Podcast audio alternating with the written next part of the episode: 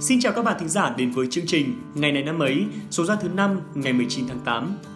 Các bạn thân mến, trong mùa dịch như thế này, không khó để chúng ta bắt gặp những hành động thấm đậm tình người, từ việc trao cho nhau cái khẩu trang, những bó rau xanh tươi cho đến những việc hỗ trợ đồng bào, tiền bạc, máy thở hay là những vật tư y tế. Và trong số đó đã có rất nhiều những người nổi tiếng đứng ra thực hiện những việc thiện nguyện như vậy. Mới đây, nam ca sĩ Đàm Vĩnh Hưng đã cùng với một người bạn chung tay đóng góp số tiền lên tới 1,8 tỷ đồng để bảo trợ học tập đến hết lớp 12 cho 100 em khó khăn có cha mẹ là F0 hoặc mất do dịch bệnh Covid-19. Trước Đàm Vĩnh Hưng, Hoa hậu Hờ Henie cũng đã có hành động tương tự khi trao số tiền 30 triệu đồng hỗ trợ cho một em học sinh lớp 3 có điều kiện học hết lớp 12. Hay trước đó nữa, Hoa hậu chuyển giới Hương Giang đã thông qua một chương trình đấu giá để ủng hộ cho thành phố Hồ Chí Minh 9 chiếc máy thở, tương đương với tổng số tiền là 900 triệu đồng. Ngoài những cái tên kể trên thì còn có rất rất nhiều những tấm lòng hảo tâm khác luôn nhớ tới hai từ đồng bào mà thực hiện những việc thiện nguyện. Các bạn ạ, có khó khăn mới thấy được tấm chân tình. Nếu như chúng ta cứ chung tay hỗ trợ mọi người theo năng lực và khả năng của mình, ai có nhiều giúp nhiều, ai có ít giúp ít thì chắc chắn Việt Nam chúng ta sẽ sớm vượt qua đại dịch này mà thôi. Bên cạnh đó, lòng nhân ái cũng sẽ được lan truyền rộng rãi hơn nữa trong cộng đồng để chúng ta có thể tự hào là một đất nước đoàn kết và hạnh phúc. Còn bây giờ, hãy cùng mình đến với phần tiếp theo của chương trình ngày hôm nay thôi nào.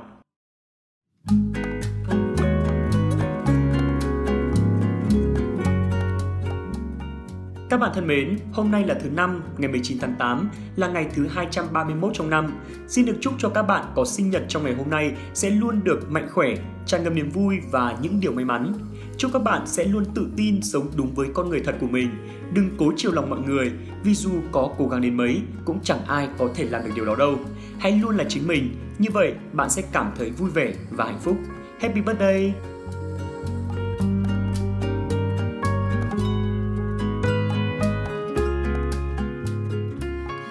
Nối tiếp chương trình ngày hôm nay, như thường lệ chúng mình sẽ gửi tặng các bạn một câu danh ngôn cực kỳ ý nghĩa và câu danh ngôn đó như sau. Đừng để ý tới khó khăn của bạn mà hãy biết ơn những gì bạn đang có. Các bạn thân mến, có lẽ ai trong mỗi chúng ta đều có những tính cách gần giống nhau. Chúng ta thường hay than phiền, oán trách và khó chịu với những khó khăn hay à, vất vả và những thất bại của mình. Chúng ta luôn tìm cách biện minh và đổi lỗi cho những khó khăn đó để ta có lý do không phải cố gắng, không phải phấn đấu thêm nữa. Nhưng thực chất các bạn biết là gì không?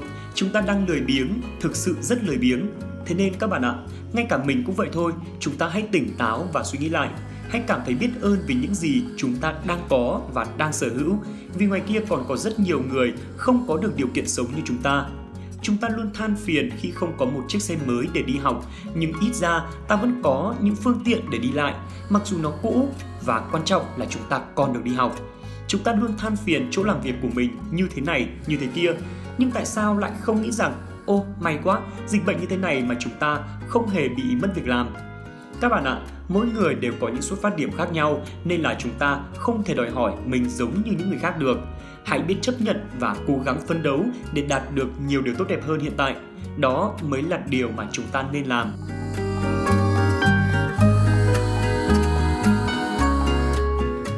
Đến với phần cuối của chương trình ngày hôm nay, các bạn có tò mò ngày 19 tháng 8 này của nhiều năm về trước có sự kiện gì nổi bật không nhỉ? Nếu như có thì hãy cùng với hai MC thông thái của chúng mình khám phá ngay bây giờ nhé. Đầu tiên sẽ là những sự kiện tiêu biểu trong nước. Ngày 19 tháng 8 năm 1945 là một ngày vô cùng trọng đại trong lịch sử Việt Nam. Cách mạng tháng 8 thành công, khai sinh ra nước Việt Nam Dân Chủ Cộng Hòa. Cách mạng tháng 8 năm 1945 thắng lợi đã chính thức chấm dứt sự tồn tại của chế độ phong kiến Việt Nam hơn 1.000 năm. Bảo đại, vị vua cuối cùng của triều đại phong kiến đã thoái vị, nhường quyền điều hành đất nước cho chính quyền cách mạng, đất nước bước sang một kỷ nguyên mới. Từ sáng ngày 19 tháng 8, hàng chục vạn người dân ở Hà Nội và các tỉnh lân cận theo các ngã đường kéo về quảng trường nhà hát lớn. Đúng 11 giờ trưa, cuộc meeting bắt đầu Lời kêu gọi khởi nghĩa của Đảng được quần chúng đón mừng bằng những tiếng hò reo và những khẩu hiệu hô vang khắp quảng trường. Dòng người chia thành nhiều ngả, có các đội tự vệ chiến đấu dẫn đầu đi chiếm các công sở và chiếm lĩnh các vị trí sung yếu. Đoàn biểu tình dừng lại, nhiều người vượt qua hàng rào sắt, nhảy vào bên trong chiếm lấy trụ sở cơ quan đầu não của địch. Cờ đỏ sao vàng được kéo lên cao, phân phật tung bay trước gió. Ở trại bảo an ninh, bọn Nhật cho xe tăng và quân lính chặn các ngã đường, nhưng chúng không thể ngăn cản được làn sóng người đang quần quận tiến bước sẵn sàng đạp bằng mọi trở ngại. Tuy còn hàng vạn tên lính với vũ khí đầy đủ, quân Nhật cũng phải lùi bước. Nhân dân Hà Nội đã hoàn toàn làm chủ thành phố của mình. Thắng lợi của cuộc khởi nghĩa ở Hà Nội đã cổ vũ tinh thần đấu tranh của toàn dân, thúc đẩy các nơi nổi dậy giành chính quyền. Cuộc khởi nghĩa ở Hà Nội có tác dụng mạnh mẽ đến phong trào cách mạng của cả nước. Và chúng ta sẽ cùng chuyển sang thông tin tiếp theo. Ngày 19 tháng 8 là ngày truyền thống của Công an Nhân dân Việt Nam. Công an Nhân dân Việt Nam là một lực lượng vũ trang trọng yếu của Đảng Cộng sản Việt Nam và Nhà nước Cộng hòa xã hội chủ nghĩa Việt Nam, làm nòng cốt, sung kích trong sự nghiệp bảo vệ an ninh quốc gia và giữ gìn trật tự, an toàn xã hội của Nhà nước Cộng hòa xã hội chủ nghĩa Việt Nam. Nguồn gốc của lực lượng Công an Nhân dân Việt Nam được xem là bắt đầu từ các đội tự vệ đỏ trong phong trào Xô Viết Nghệ Tĩnh, các đội danh dự trừ gian, hộ lương diệt ác do Đảng Cộng sản Đông Dương thành lập với mục đích bảo vệ tổ chức. Những năm 1930 đến năm 1945, để chống lại các hoạt động phá hoại và do thám của thực dân Pháp cũng như là chính quyền tay sai bảo vệ cách mạng, Đảng Cộng sản Đông Dương đã thành lập các đội tự vệ đỏ, tự vệ công nông, danh dự trừ gian, danh dự Việt Minh. Đó là những tổ chức tiền thân của Công an Nhân dân và Quân đội Nhân dân ngày nay. Đến ngày 21 tháng 2 năm 1946, Chủ tịch Chính phủ Việt Nam Dân chủ Cộng hòa Hồ Chí Minh đã ký sắc lệnh số 23 gạch chéo SL hợp nhất các lực lượng này thành một lực lượng công an nhân dân ở cả ba miền được thống nhất một tên gọi thống nhất là công an, có nhiệm vụ bảo vệ an ninh quốc gia và giữ gìn trật tự an toàn xã hội. Ngày 19 tháng 8 năm 2010, giáo sư Ngô Bảo Châu nhận giải thưởng Fields. Huy chương Fields là một giải thưởng được trao cho tối đa 4 nhà toán học không quá 40 tuổi tại mỗi kỳ thi đại hội quốc tế ICM của Hiệp hội Toán học Quốc tế IMU, được tổ chức 4 năm một lần – Giải thưởng được sáng lập bởi nhà toán học Canada John Charles Field, lần đầu được trao vào năm 1936, đã bị gián đoạn trong suốt qua thời kỳ chiến tranh thế giới thứ hai và từ năm 1950 được trao đều đặn. Mục đích của giải thưởng là sự công nhận và hỗ trợ cho các nhà toán học trẻ tuổi đã có những đóng góp quan trọng có tính đột phá cho ngành toán học. Huy chương được đi kèm với số tiền thưởng cổ vũ, đó là 15.000 đô la Canada. Huy chương Fields thường được coi là giải Nobel dành cho toán học sự so sánh này là không thật sự chính xác bởi vì giới hạn tuổi của giải Fields được áp dụng vô cùng nghiêm ngặt.